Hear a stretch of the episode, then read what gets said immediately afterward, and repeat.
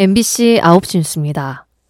더불어민주당 서울 중성동갑 공천에서 배제된 임종석 전 대통령 비서실장이 오늘 SNS에 당의 결정을 수용한다고 밝혔습니다.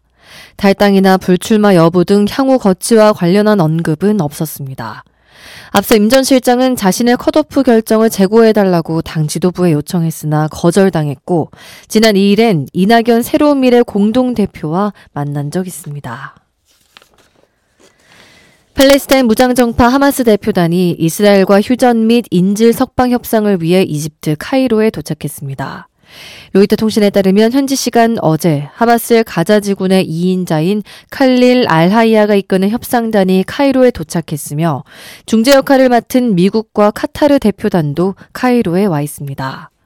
그러나 대표단을 파견할 것으로 예상됐던 이스라엘은 석방할 인질 명단을 받지 않으면 협상단을 파견하지 않겠다는 입장을 고수하며 대표단 파견을 보류한 것으로 알려졌습니다.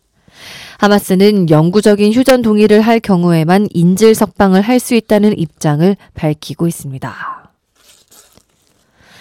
한미 군 당국이 한반도 방어를 위한 정례 연합 훈련인 자유의 방패 연습을 오늘부터 오는 14일까지 실시합니다.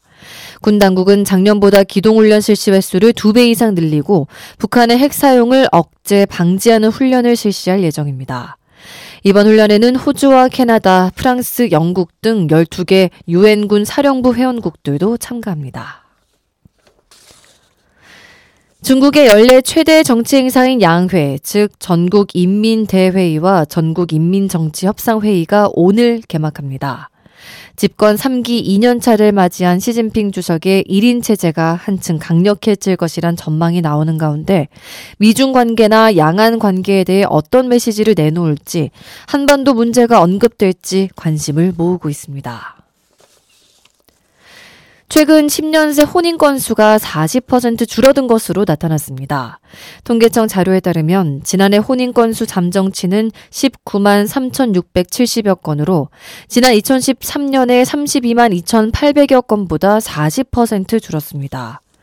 혼인 건수가 큰 폭으로 감소한 데에는 결혼에 대한 인식 변화가 배경으로 꼽히고 있습니다. 날씨입니다. 오늘은 전국이 차차 흐려지다 오후부터 제주도에서 비가 시작돼 밤사이 전라권과 영남권으로 확대되겠습니다. 강수량은 모레까지 제주도에 20에서 60mm, 전라권 남해안에 10에서 30mm, 경남 내륙은 5에서 10mm입니다. 낮 최고 기온은 5도에서 14도 사이로 어제와 비슷하겠습니다. 다만 수도권과 강원도, 충청과 호남권, 영남권의 미세먼지는 나쁨 수준이 예상됩니다. 안주희였습니다. MBC 9시 뉴스를 마칩니다.